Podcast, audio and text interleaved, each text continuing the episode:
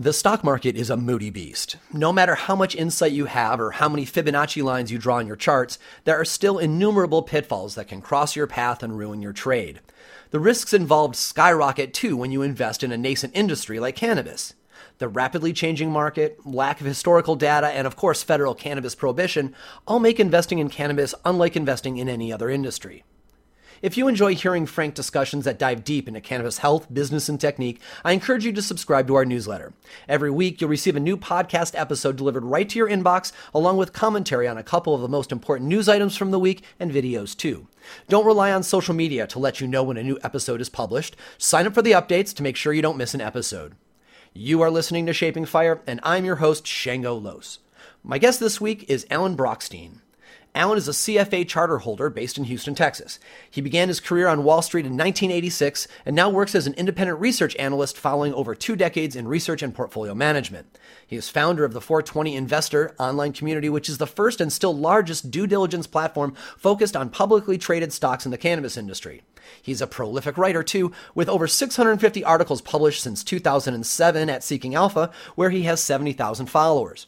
Alan is a frequent speaker at industry conferences and a frequent source to the media, including the New York Times, the Wall Street Journal, Fox Business, and Bloomberg TV.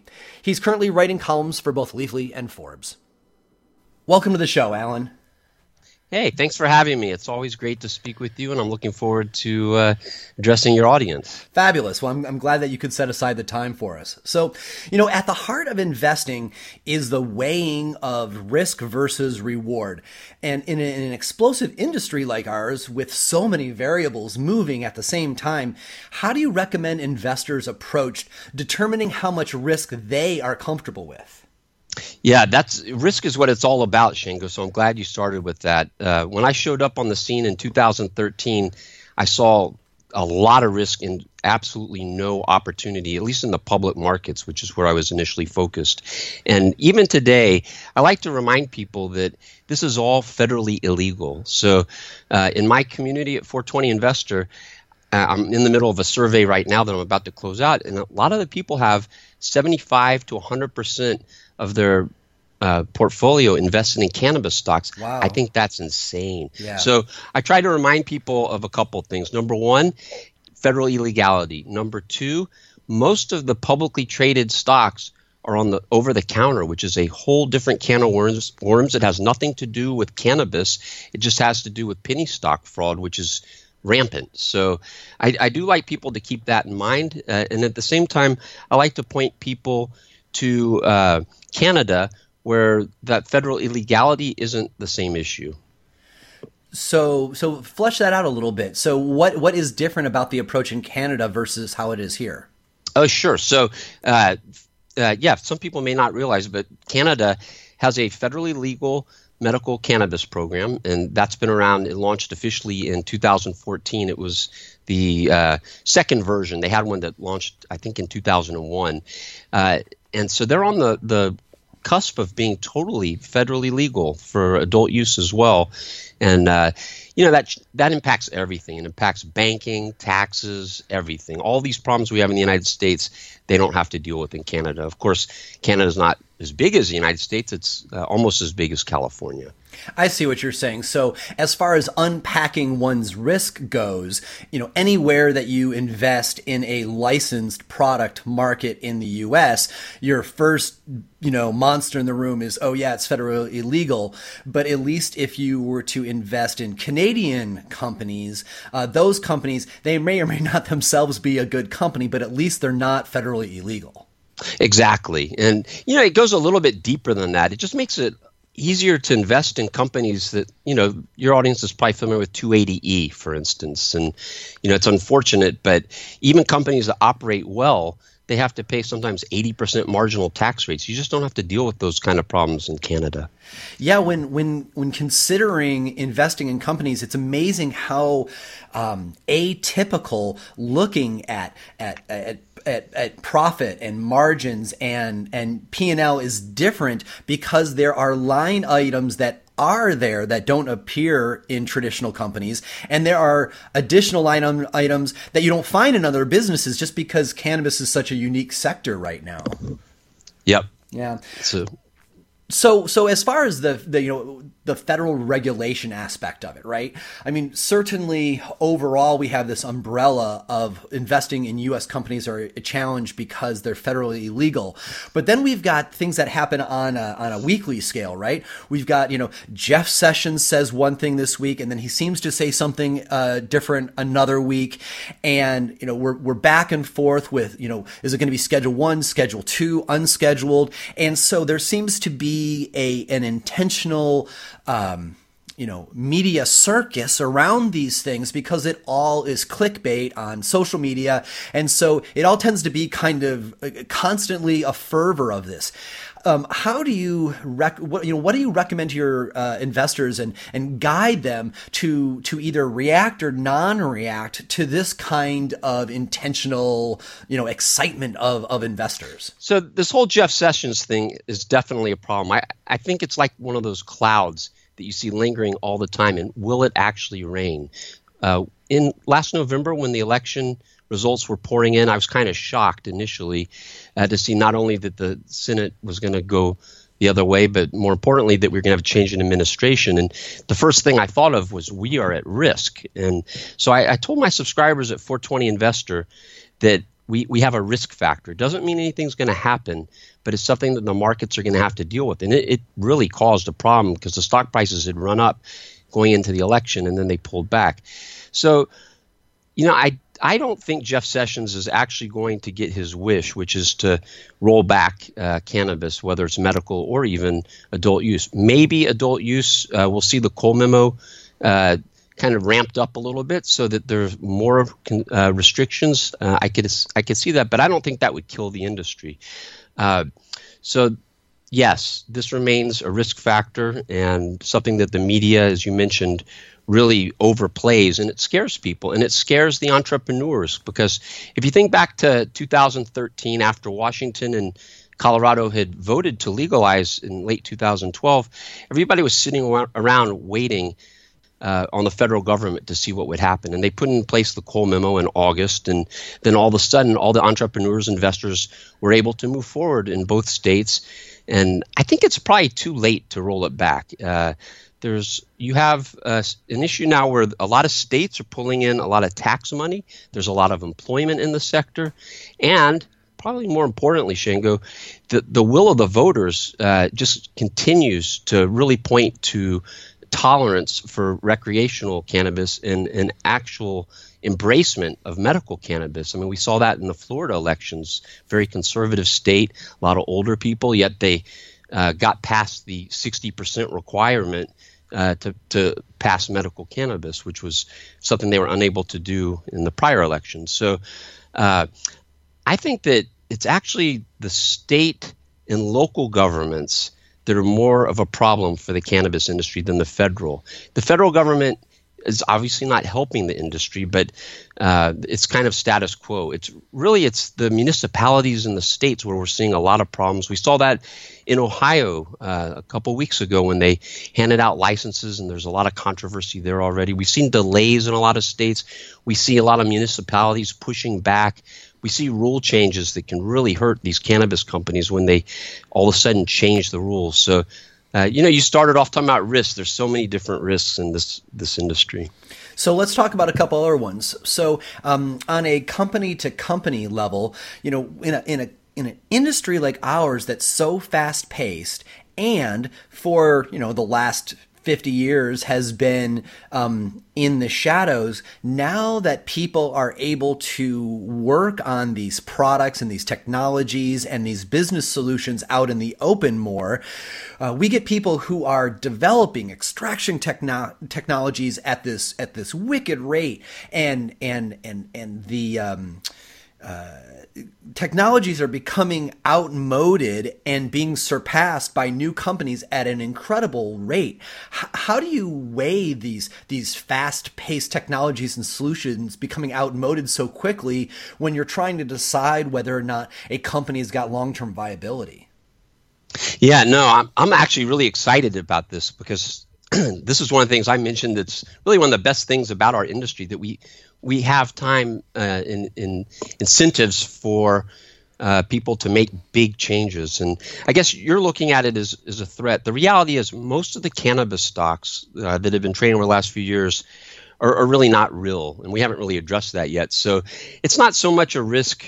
Uh, for cannabis investors as an opportunity. I'd love to see some of these innovative companies move into the public uh, sector. They're not really there yet. So for the most part, you're talking about in the private investment world where we're seeing a lot of companies do neat things. We're seeing companies jump from uh, basically where they'll they'll have a product developed for uh, let's just call it a regular industry and then they adapt that product and we're talking about like pos systems for instance but it, it, it, goes a lot deeper and the thing that i really focus on and i'm not seeing it yet in the public markets but uh, we're getting close, uh, and that is technology that will uh, enable us to have cannabis beverages, uh, rapid acting. It doesn't have to be necessarily beverages, but rapid acting uh, uh, cannabis edibles that really get around one of the worst aspects of edibles, which is that you know the onset's so slow that people tend to overdo it sometimes, and really cuts down on social. And I, I saw just today uh, Shaleen Title has been able to pull off in Massachusetts uh, the ability to have social use. Uh, which is something we haven't really seen in any market yet. Uh, certainly not in Colorado, the original legal market. And I think uh, to get on parity with the alcohol industry, that's going to be uh, essential. So that's what I'm looking for. And, and like I say, it's it's more of an opportunity than really a risk. I don't think anybody's going to lose uh, by the way the market's changing. I mean, flour is still very popular. It runs at about 50% in your state still, uh, and in most states. Uh, but we're seeing all these other really neat uh, forms of delivery and innovation uh, in, in terms of the uh, modes of ingestion or consumption. When an investor is looking at a company and considering investing, you know, there's so many unproven executives in cannabis. It reminds me of the first dot com boom where you'd have a visionary who had some kind of access to capital. And so they started from nothing and they may have been, you know, a middle manager or less at, at some company beforehand, but they're just somebody with moxie and access to some capital. And off they went, you know, building, building their dot com. And the majority of them failed from either running out of cash or just from poor management or both. You know, how do you weigh for yourself um, the fact that there are so many inexperienced uh, managers who are running these companies. Yeah, no, that's a good point. And uh, so I, uh, a few years ago, I started sharing my three P uh, analysis of companies, and uh, I think investors really fall for one of the P's. The first P is the plan. I don't usually say that first, but I'm going to say it to you first. You know, what is what is it that they're trying to do? What's their plan? And then the second P is uh, the people, and that's kind of what you're asking about. And then the third one that you kind of alluded to as well, I call it the pecuniary because that is a P instead of money, or it could be the PP and the M. But so what I try to tell people is don't get caught up on the plan, first of all. I mean, plans are pretty easy. And so then you, you look at the people. It's very important because you're right. I mean, uh, even for myself, I'm not the best stock analyst in the world. I was just the only one crazy enough to show up here in 2013, which gave me a running head start. And in the same way, you know, people were either smart or stupid, but they came into this industry because they saw an opportunity. And, you know, there's a lot of stigma, and uh, that keeps people out. I'm seeing huge changes on that front. Uh, over the last uh, six to 12 months, where we're seeing just a, a rapid influx of really qualified people. And that's, that's a good thing for the industry, but it's going to get to the point where, like you said, some of these people that were here a couple of years ago, they're not really qualified to lead the industry necessarily.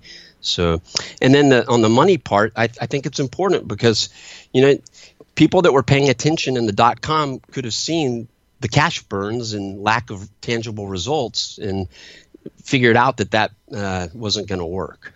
one thing I run into all the time when interviewing folks and then just doing my own research on companies are the two different kinds of, of leaders that they tend to have. On one side, you've got companies that are led by by folks who have their life experience in prohibition era era. Yep. So they are they're cannabis people first and foremost. They were in the shadows when it when it became more normalized. They've come out of the shadows and now they're running their company. But because they were doing black market business for all these years, they don't have a lot of the traditional skills that you'd get at a at a you know fully legal corporation. Now on the flip side, you've got all these new people coming into the industry that have little to no cannabis experience except for maybe toking themselves, but they have worked at, you know, blue chip companies and they, they know how to read a P&L and they're used to working with venture capital. And so they've got that side, but then they, they don't know what to ask a, a master grower when they go to hire them because they don't actually, they're not from inside the industry. So, so how do you see those, those two sets of people, you know, how do you weigh between the two of those when you're considering investing? Yeah, this is a great question, and it's something I, I point to a lot. I, am flashing back to the one and only MJ BizCon I went to uh, in 2014. I go to other conferences, but I don't like big crowds. And I remember kind of looking at the, it was such a divergent group of people. You had, uh, like you said, the suits, and, and, then the people that knew what they were doing, but not necessarily so business savvy in the real world. And uh, and thankfully, I've noticed I haven't been back to that conference, but at other conferences, I've noticed it's getting bridged. And what I try to counsel uh, anybody that'll listen to me is look for the management teams that they don't necessarily have to have the cannabis expertise. That's always, I, I think it's good to have somebody on the team that really has it, but you can uh, get that on an outsourced basis by having good consultants. You just want to make sure that the suits running the company are grounded in the reality of the industry. And at the same time, it's very possible that you could have uh, people that are emerging from the black market uh, that never have the felony, or it's going to be hard to do, but uh, that don't have the management savvy on their team, but they have good counselors. So it's it's you don't necessarily have to have those people, but I really like to see management teams that have been able to where the where the two sides have been able to come together and appreciate that if they want to really accomplish a lot, they're going to have to draw from both those uh, wells uh, and, and, work together, and that they've internally resolved that and can show that unified presence to their investors or customers or whatever it is. I think you're really spot on to mention consultants because even though, you know, a cannabis consultant, air quotes, is, is kind of a running joke, right? Yep, because, yep. because, you know, you, you can't go to a convention without bumping into, you know, hundreds of cannabis consultants. But at the same time, you're right. You can, um, you can third party those types of skills, which makes the skill that the, to, to the suit, to use your words, they don't necessarily need to know how to set up an extraction lab, but they have to be really good with their human resources approach to know how to find the right kind of person who actually knows how to set up a lab. And in the in these early days, I would say that we're finding more people who have hired the wrong people and have got they, they fall out of that relationship and they have more success with their second or third person because they're actually having to learn from their mistakes. Oh, that's for sure. And I, I, hear about, you know, we're on our fourth master grower kind of uh, discussion all the time. And, and we were talking about Canada earlier. This is even up there. They have the same problem. And maybe it's even worse. It, but it really hits home. And, and I always try to uh, look, I, I don't have uh, a, a, horse in this race, really. Uh, I'm, you know, I'm, I'm kind of an observer and an analyst. I'm not in the industry. Uh, so I, I have a lot of sympathy uh, in, for the people who fought the battle uh, to get us to where we are.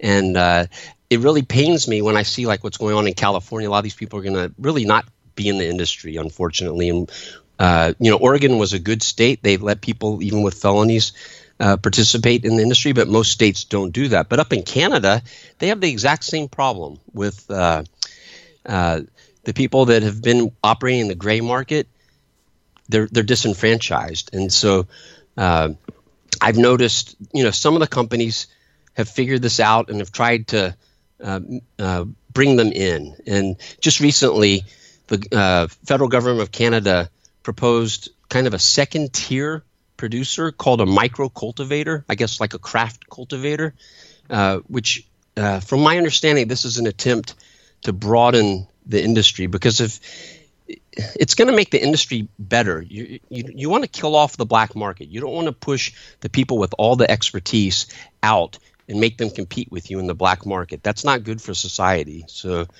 uh, there, there's a lot we can unpack there. Yeah, totally. Well, that's exactly what happened here in Washington, right? Oh, yeah. Instead of blessing the, the medical, the, the medical, yep. yeah, medical just got straight killed, and they gave the licenses to all the newcomers. Yep. So now we've got this this highly integrated, networked black market that also happens to have incredible technology, CO two extractors, and yep. and great labs competing with the state. And so it's it's ugly. So so in this in this first section of the show, we've talked a lot about some of the unique and ugly risks risks that investors have to consider when when looking at these new companies and and you know it's it's enough to cause people to just say, "Man, forget investing in cannabis. It's it's it's too noisy. It's not a safe place for my money. I'll put it somewhere else that's got less of these risks." When when you hear people who are kind of looking for a reason because they want to invest in cannabis, but they also see these risks. Is there anything that you can tell them to kind of soothe them to like, hey, you know, keep looking in cannabis? Yeah. So I, have I've been, you know, I, I've been warning about these risks for a long time. And, uh, it was really an inflection point in my cannabis career uh, when the local CFA or Chartered Financial Analyst Society asked me to speak uh, in April, and, and I, I I wouldn't have done it until this year. And I feel like the industry, the investment set has definitely improved. The risks are still there. I think they've gone down and they're better understood now. And and what I tell people uh, in the 420 investor community is mitigate the risk. Don't put all your money into the industry. Put a little bit. Don't put it all into one stock. Spread it around. Uh, you know, and I'd give the same advice to any private investors uh, were they to ask, uh, just in terms of, uh, you know, making sure you don't have too much exposure to any one situation because just the fact that it's a new industry, uh, you should be careful. It's a venture capital type of approach. Just, you know, if you have make ten investments and one of them's a ten bagger, it doesn't matter what happens with with the rest really. So that that's kind of what I try to tell them to to be diversified and to, to not uh, well, that's mainly a diversification, Shango. Yeah, right on. That makes a lot of sense. So we're going to take a short break and be right back. You're listening to Shaping Fire, and my guest today is Alan Brochstein, founder of New Cannabis Ventures and 420 Investor.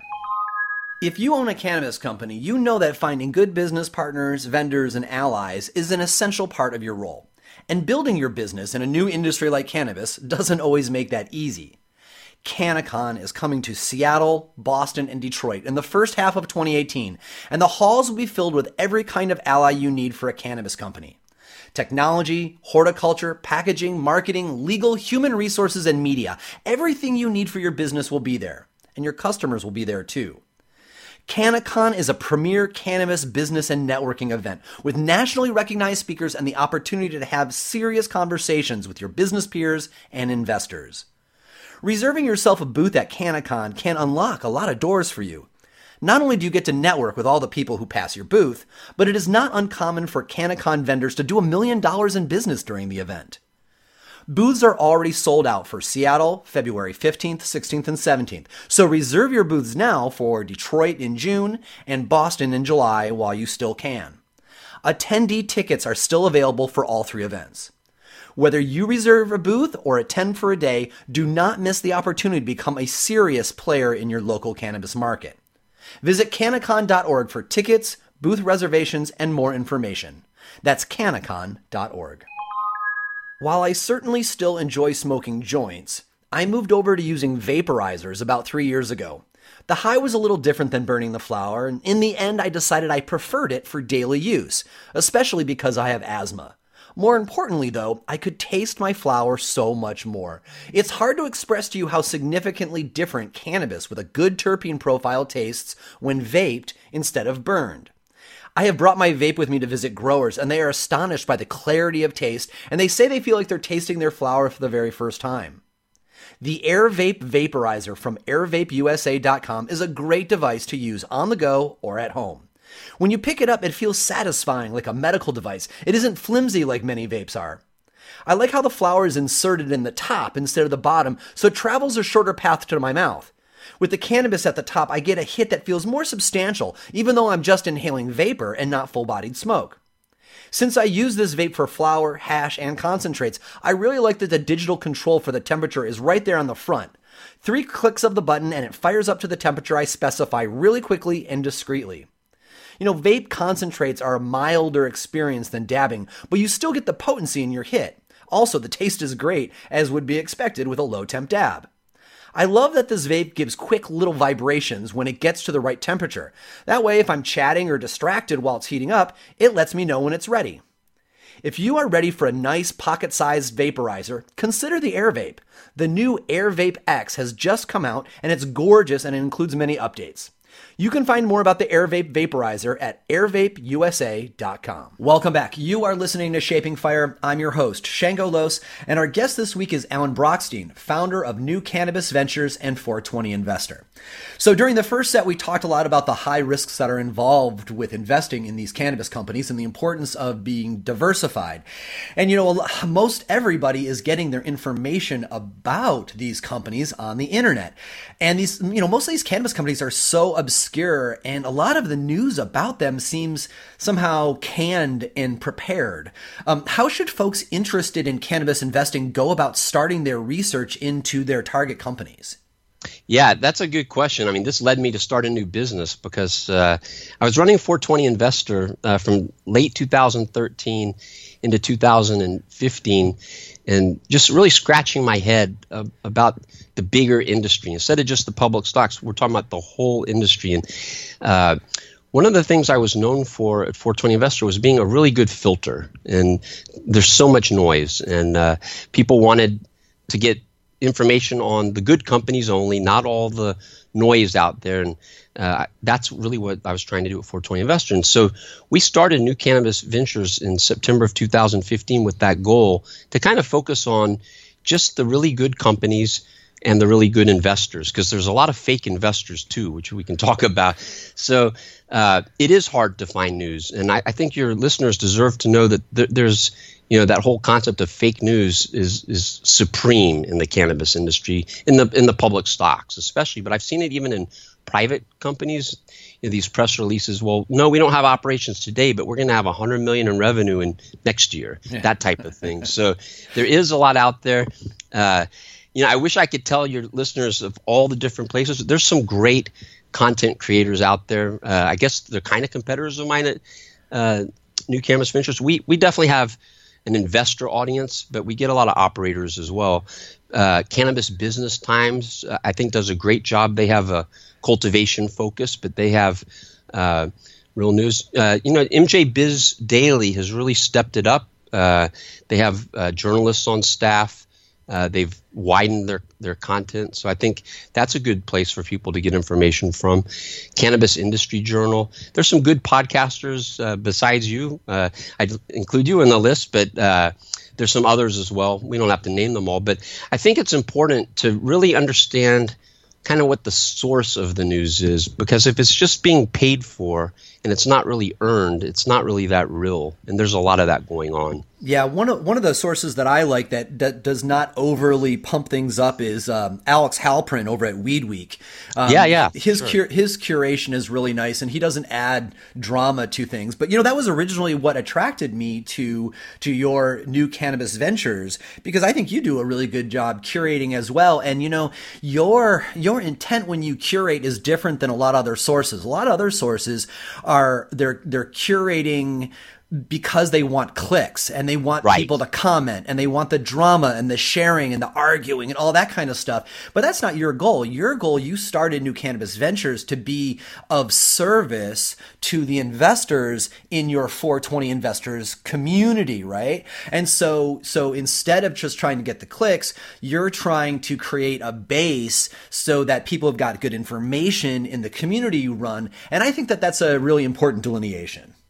Yeah, well, it's not just in that community; it, it's it's broader and it's really extending from that. But uh, our you know, so we have just so people understand our business model. We're very transparent. You can go to our site and see exactly who our advertisers are, and there's no doubt we run our advertisers news. We don't we don't share our views.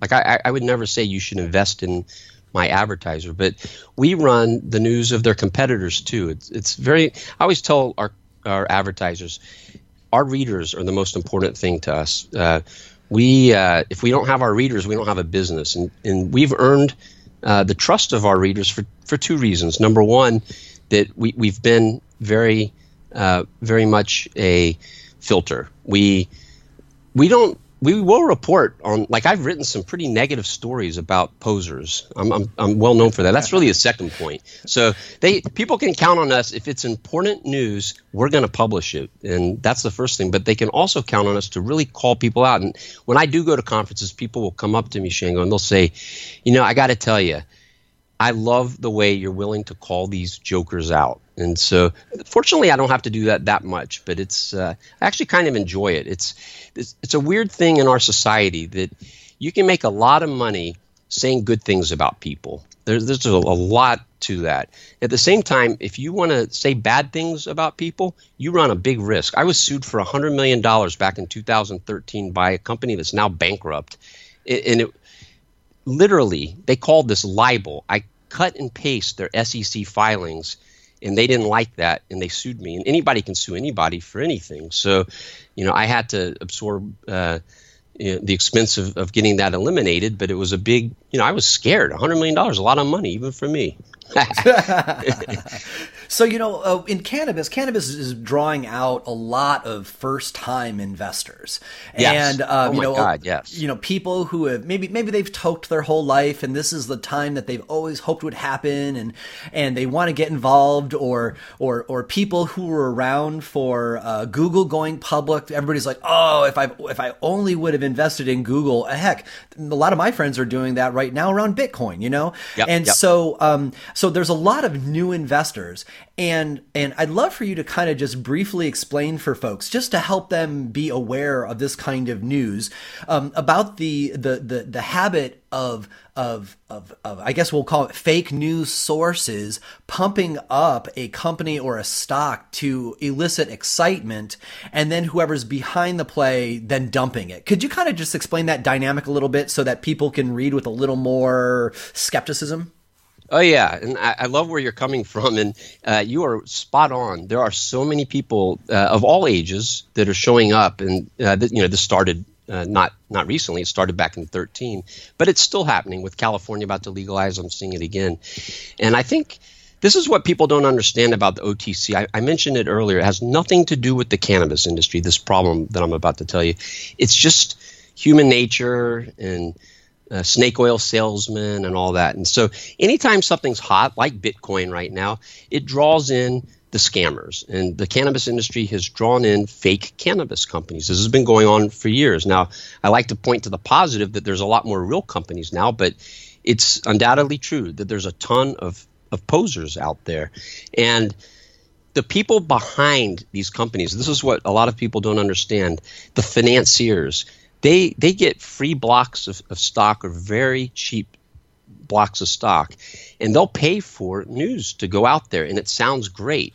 And people see this and they don't understand that it's it's not real. And so it causes a temporary blip in uh, the price of the stock and the volume and it allows these scammers to unload their shares. And honestly I, I wish i really understood it all. The sec is overworked. I know if, if they had more money and more power they would uh, not allow this to happen, but it's unfortunate. There are companies that don't even file with the SEC, which I, I can't even believe that that's legal. they file on what's called OTC markets, and and and even uh, some of the SEC filing companies they they do things that are just that should be illegal. Yet it, it goes on, and some of these things uh, would include like. Uh, you know, we read about it after the fact, unfortunately, where the SEC enforces action. And you have to wonder how many of these do they not catch? But they'll put out a press release how they caught these people with these illegal offshore accounts and they were doing this and doing that. Guess what? This goes on every day. And uh, that's the unfortunate part about the cannabis market being on what's called the uh, over the counter or OTC. Most of these stocks don't trade on the New York Stock Exchange or the Nasdaq. There's a, a, few exceptions, and so uh, it's it's very unfortunate, and it, it leaves people with a really bad taste in their mouth because they're excited about uh, investing in the cannabis industry, but uh, they go in with their eyes wide open and they get taken advantage of and then they think there's something wrong with cannabis or something you know to that effect. And it, it's really a structural problem not related to the cannabis industry but related to over the counter certainly the idea of pump and dump is is way easier to do thanks to social media, right? Because oh my God, it used to yes. be so much more difficult. But now, if you coordinate two or three media sources and you put out a tasty bit of news and suggest that everyone's buying it, and and then you buy a big chunk yourself so that the stock goes up a little bit, and then and which somehow proves to people that that the news that they're reading is true. So now all these these second wave investors jump in,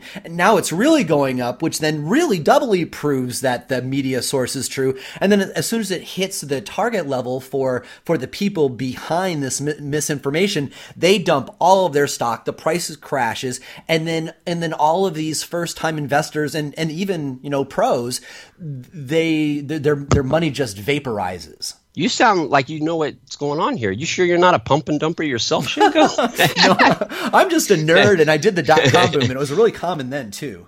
No, no, you're right. And uh, the social media part, uh, for sure, we see all sorts of Twitter bots. I mean, uh, uh I've, I've, my partner has actually researched uh, some of the names that we've written on, and we'll see. We're able to prove that there's fake bots out there pushing saying good things about the company on Twitter.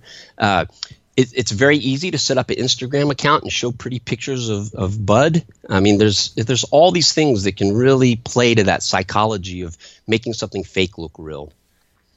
Yeah, that's for sure. So, so let's talk about uh, you know uh, informal information that happens too. You know, one thing that I run into all the time, being in media and being at conventions. You know, the um, listening to Shaping Fire.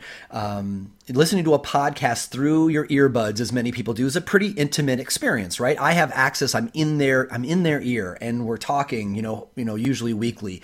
And so a lot of these executives they they take me aside at events and they they they they, they tell me things right? They, they they they're excited about this this merger that's about to happen or this company they're about to acquire or this new technology that's coming out. And they're they're they're bursting and they they just want somebody who they feel is going to appreciate it with them because they're excited. And so so they tell me or they or they tell an associate of mine. And now suddenly we know information that's not publicly available.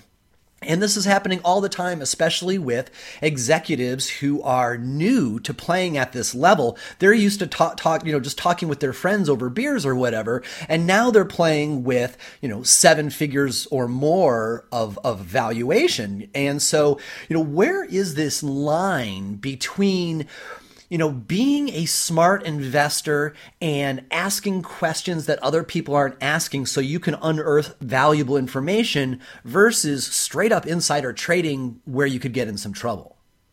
Yeah, you know, I, I uh, I'm very sensitive to that. I your your audience doesn't know this. I don't invest in the cannabis industry, and this is one of the reasons uh, why I don't, because I don't want to be in that position of uh, of crossing that line. Uh, most of the people I speak with, uh, you know, they tend to be in the public market, so they're going to be very careful about that anyway. But uh, you know, they're very careful uh, in general with me, uh, so I don't really get uh, that crossing of the line and saying things that should be disclosed publicly but aren't. but I'm sure it happens, and I, I, I, mean, to me, that's a big risk. Uh, we have clients, as I mentioned, and you know, they sometimes want me to, they want to give me information uh, and sign an NDA. I'm like, why? I don't want to know anything that's not public. I really don't. So I, I try to protect myself and them by not accepting confidential information. So, but I, I, can see how that's a problem. Yeah, I'm gonna actually that that n- lack of willingness to sign an NDA is a really interesting aspect. I'm gonna have to chew on that a little bit. Yep. Um, I, I don't want privileged information. I really don't. I'm not investing, and uh, you know, especially with a public company, that's just that's a huge risk. I mean, you read about this all the time. These uh, people getting busted for insider trading. Uh, I'm not going to be one of those people. Right on. So so so let's talk about companies that are on the far side of maybe not a pump and dump, but but are on the far side of the media's excitement about them, right? So so I'm into some cannabis companies I that I bought, you know, stock in early on and and you know, they got up to a couple bucks, few bucks, and then and then they're they're you know, maybe they lost a, a CEO or or their product didn't get adopted as fast or like we were talking about earlier, their their local laws changed or there was a moratorium or something just messed them up, right? And so so so they they got up to a few bucks and now they're just kind of languishing at, you know, 30 or 50 cents something like that. What are the kinds of things that, you know, if the companies is, is going to have a rebound, these yep. are these are stocks that are on sale, right? These are these are things that you can get at a low price so long as they eventually go up. So so from on the investor side, what kinds of things can happen for these companies that were up and now they're down that actually can revitalize and and uh, be seen as a, a value stock that's undervalued? Yep. Well, so let me warn everybody uh, because we, we're, I think, in the middle of our third big rally since uh, 2013. The first one around Colorado the second one uh, in advance of the elections last year. And so this one's in advance of California. It's something I've been talking about for a while. But I always like to point out to people, and I've even been writing about this. Like I, I think I posted something on LinkedIn that you know that that historic rally in 2000, early 2014 when Colorado legalized, there weren't that many stocks, and there were a lot of people. You were talking about the excitement earlier, so um, you know imagine everybody's trying to to to get into the arena right in time, and you know the line's long to get in, and um, so that pushed prices way high. So you had a lot of uh, some of the early stocks uh, that went to prices that really made no sense and that weren't sustainable. So I would caution investors, just in general, to understand that there are a lot more stocks. I, I tracked uh, maybe 20 stocks at the beginning of 2014 that were cannabis related. Now I'm at 600. Some of those are Canadian. So you have a lot more stocks. And uh, just a little bit more subtle point many of those stocks back then the insiders held like 90% of the shares. And so there was just a small amount that was in the public float.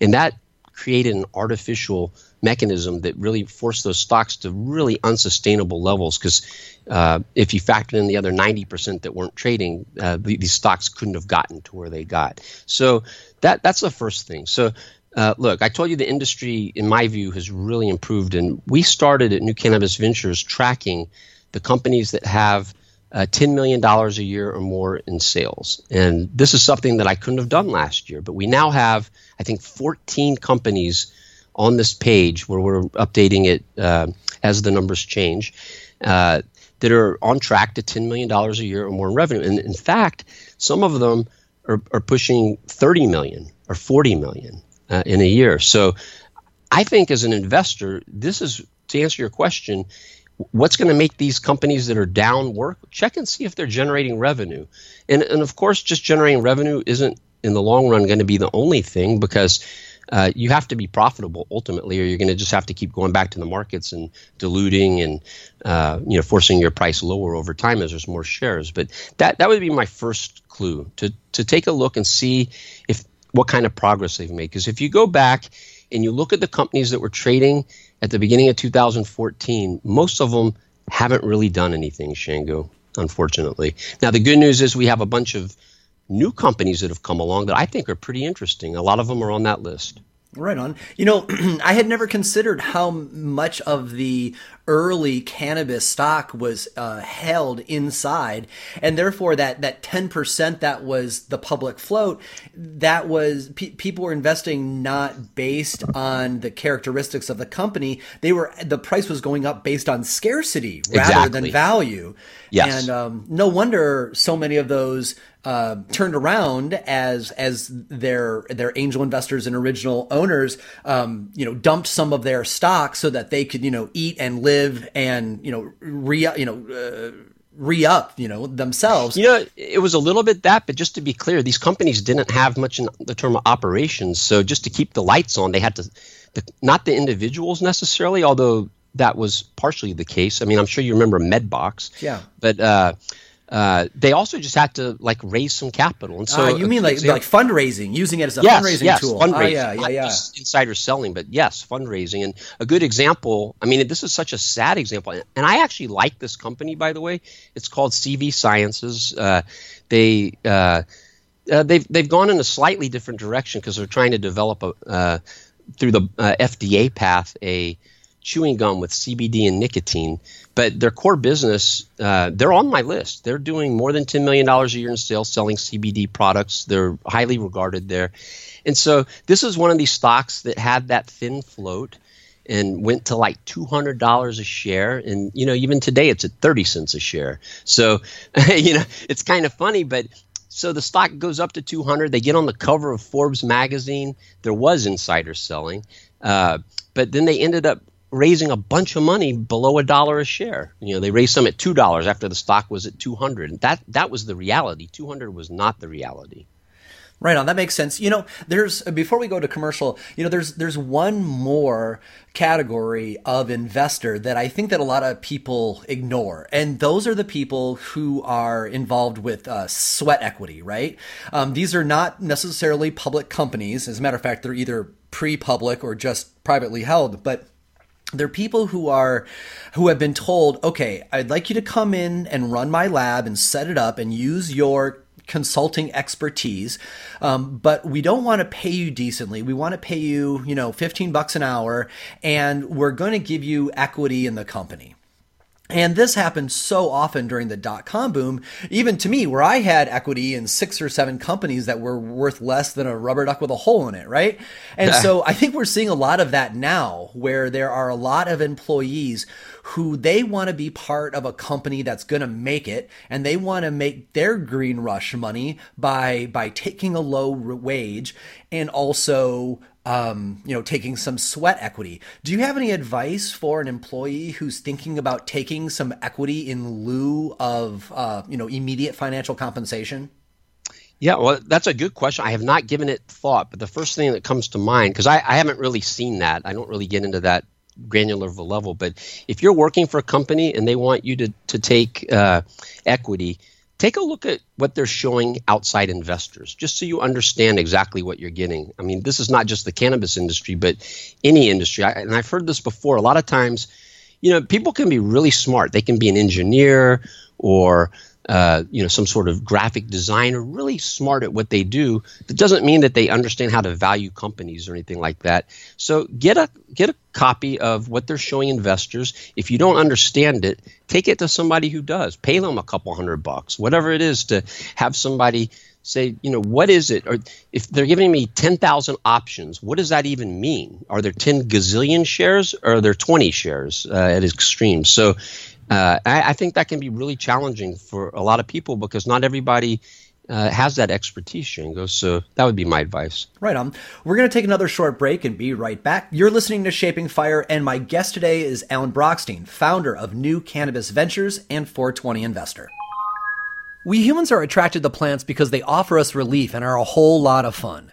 Sometimes, though, the best parts are buried inside the plant, and we need to use specialty extraction technology. When it comes to cannabis, it is extraordinarily important to extract its precious oils without changing them in the process. We want to preserve the properties of the cannabinoids, terpenes, and other constituents that all work together. Since 1994, Eden Labs has been developing extraction technology and processes to do just that. Eden Labs was founded by a cannabis loving engineer during the early days of medical marijuana in California, and the expanded Eden team has been designing and building industry leading solutions for cannabis extraction ever since. Eden Lab's flagship product is the newly improved high flow CO2 extractor. As other extraction companies enter the market, it is the high flow from Eden Labs that everyone chases and tries to compare themselves with. Not only that, but the improved automation software allows data to be collected, stored, and studied. Eden Labs can outfit your whole lab. Eden's Cold Finger ethanol extractor creates astonishing whole plant extracts working alone or in tandem with an initial steam distilling step to isolate monoterpenes before extracting the rest of the botanical constituents. Eden offers you many options, including vacuum distillation, column distilling, stirred reactor units, and accelerated solvent recovery. When you partner with Eden Labs, your lab team is enrolled into the Eden Labs training program to boost their understanding of Eden's best practices to ensure that your outputs are exactly what you require for your application, whether it be dab oil, oil for pen cartridges, or edibles. When you work with Eden, you're not just buying the tech, you are buying dedicated customer support to help you attain your business goals too. You can hear Eden's CEO, AC Braddock, talk about the company's values during Shaping Fire episode 19 that was all about CO2 extraction. So many of the new companies in the market just smell opportunity, slap an extractor together, and hire a marketing company. Eden Labs has been listening to feedback from extractors and consumers for about 25 years now. They care about both you and your consumer. Partner with Eden Labs to extract astonishing cannabis oils and terpenes that you will be proud of. Go to shapingfire.com forward slash Eden to find out more. Skinny dipping, humpback whales, beatnik poetry, the Ottoman Empire, soil remediation, interdimensional beings, and tree frogs. These are just a few of the interesting topics you can find in the audiobooks library at audible.com. If you like podcasts like Shaping Fire, chances are that you'll dig audiobooks too. Just like with podcasts, audiobooks speak to you, telling you stories and teaching you stuff. Here's the thing Audible.com has an offer I want to tell you about. Right now, they're offering a trial of their audiobook service for absolutely free. You can go to shapingfire.com forward slash audible and you will get a free audiobook straight up. You can listen to it on your mobile device, computer, or you can download it and listen to it like anywhere. It's really simple. Of course, they want you to subscribe to their service after the free trial and enjoy their audiobooks forever. But you don't have to. All you have to do to get the free audiobook of your choice is to check out the service for free. So that's the deal. Your first book is free, it's easy to sign up, it's easy to quit, and their online library of free books is pretty incredible. Just check it out. Go to shapingfire.com forward slash audible to find out more, or click on the link in this week's newsletter. Welcome back. You are listening to Shaping Fire. I'm your host, Shango Los, and our guest this week is Alan Brochstein, founder of New Cannabis Ventures and 420 Investor.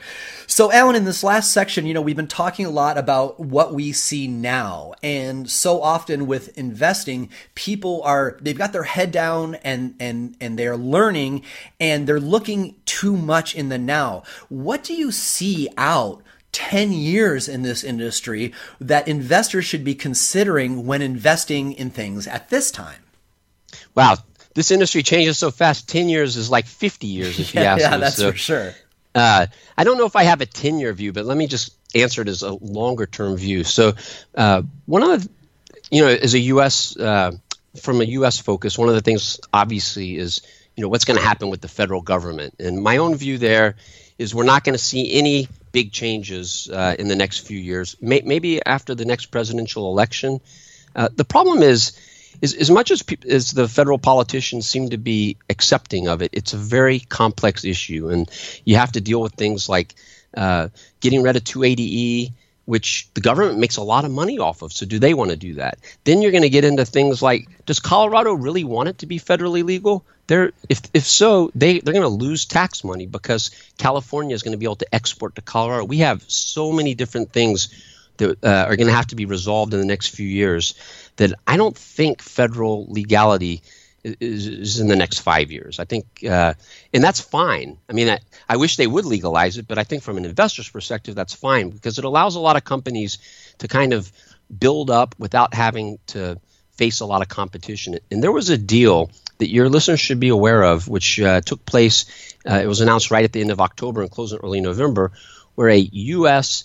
Uh, based liquor company or alcohol company, Constellation Brands, put uh, 190 million U.S. into uh, Canopy Growth, which is uh, the largest uh, Canadian, you know, federally licensed producer, and and that was a game changer in a lot of ways. But the main thing it really said was a the alcohol industry is a little bit concerned.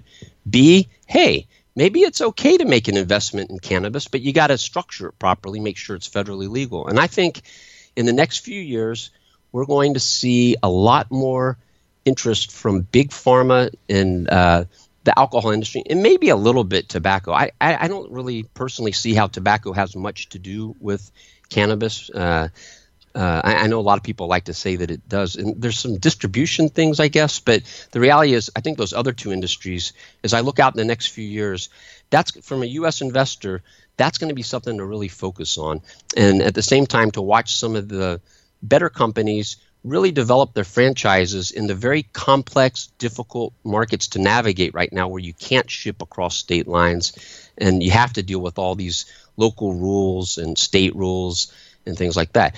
But the other thing I think is going to be really big, and I've been talking about this for a while, uh, is the globalization of cannabis. And we're seeing it in Latin America, we're seeing it in Australia, we're seeing it in Europe, and, and, and, of course, Canada, which I mentioned before. And the U.S. is getting left behind. And it's kind of ironic to me because we have a president who likes to be a winner, and we are a loser when it comes to the global platform of cannabis. And the whole world is moving ahead. And I think uh, anybody that's looking at cannabis should really start to think long and hard about uh, expanding their their opportunity set, and uh, especially when you look at things like Germany, and it's a little bit slow to play out, but they have pharmacy distribution that's covered by insurance, and it's, it's a small program now, but it's going to get a lot bigger, and that's the way the world is headed, uh, where medical cannabis is going to be legal everywhere federally, except apparently the United States. I think that's a really good point that you're make, eh, making, and and I talk about it a lot with my own clients. This this area of business, right? Like I think it's going to come in two waves. You're going to have your first wave when eventually we'll be able to ship interstate, right? And so you've got you've got the, all these these these states where where you cannot naturally grow outdoors very easily. I mean, my state's one of them. Here in Washington, we've only got a small part of the state that gets enough warmth and sun and as soon as our market is able to be colonized by California, uh, it's going to drastically change the outlooks of, of companies here in Washington or, or anywhere on the nor- northern side of the country, um, yep. where, where suddenly business plans that seemed solid if you only were doing business in your state are suddenly going to be trashed because the southern states with a lot more sunshine are going to be coming in. And and similarly on the international level, oh my goodness, once once um, uh, Central America and Mexico are able to grow outdoor and process organic cannabis oils and ship them to the United States, the floor is just going to drop out of the oil market. And, and I don't think a lot of investors are thinking about how drastically the market itself is going to shift. Hey, you want me to throw another one in there? Yeah, do uh, that. They're, they're not quite there yet, but this whole concept of uh, biosynthesis, where you can grow uh, cannabinoids, and not just THC or CBD, which are expressed pretty uh, frequently, but some of the uh, some of the cannabinoids that are expressed less frequently, like CBDV, that may be very valuable for medical purposes. You, you can do this without cannabis. You can do it uh, through this biotech process. And, you know, imagine putting all this money into indoor grows, all that capex, and all of a sudden the infused cannabis industry just starts buying the uh, biosynthesized uh, cannabinoids. I, and that's something I think people need to be aware of. Wow. in the longer term. Yeah, that's really interesting. I can totally see an upcoming shaping fire on that topic now. uh, yeah, we did we did one um, uh, I don't know about three months ago on synthetic cannabinoids, and and you know the the the general push on that is that they're they're synthetic and and they've got um, attributes chemically that are non natural, and so they've got real they can have real negative, uh, both agonist and antagonist attributes. But but what right. you're describing is actually growing the the molecule exactly as it occurs in cannabis. So yes. while it's isolate, and we can argue to what degree isolates are useful for health and recreation, that's a different conversation. But the fact that they could just grow CBDV in a lab and have it be molecularly accurate, yeah, you're right. That'll that'll reshape parts of the industry as well. Yeah. Well, Alan, thank you so much for uh, taking some time with us. I've really enjoyed chatting with you, and uh, I appreciate you um, uh, both, both you know, kind of giving us our your insight, but then also uh, providing some good, uh, clean news for us there at New Cannabis Ventures. Oh, thanks. This has been great. I appreciate it. If you'd like to know more about Alan Brochstein, you can check out his online cannabis investor community at 420investor.com. That's 420 investor. And also be sure to check out newcannabisventures.com for daily investor news and insight on the cannabis industry's most promising companies. And also, I just checked it out. They have this great new news app that, that will push the news to you, which is really convenient, you know, if you're waiting at the doctor's office or on a bus or something. That's really great. And their weekly newsletter is also good if you want to have the news pushed to you instead of you having to uh, to search it out. You can find more episodes of the Shaping Fire podcast and subscribe to the show at shapingfire.com and on Apple iTunes, Stitcher, and Google Play. If you enjoyed the show, we'd really appreciate it if you'd leave a positive review of the podcast wherever you download. Your review will help others find the show so they can enjoy it too. On the Shaping Fire website, you can also subscribe to the weekly newsletter for insights into the latest cannabis news and product reviews. On the Shaping Fire website, you will also find transcripts of today's podcast as well. For information on me and where I will be speaking, you can check out shangolos.com. Does your company want to reach our national audience of cannabis enthusiasts? Email hotspot at shapingfire.com to find out how. Thanks for listening to Shaping Fire. I've been your host, Shango Los.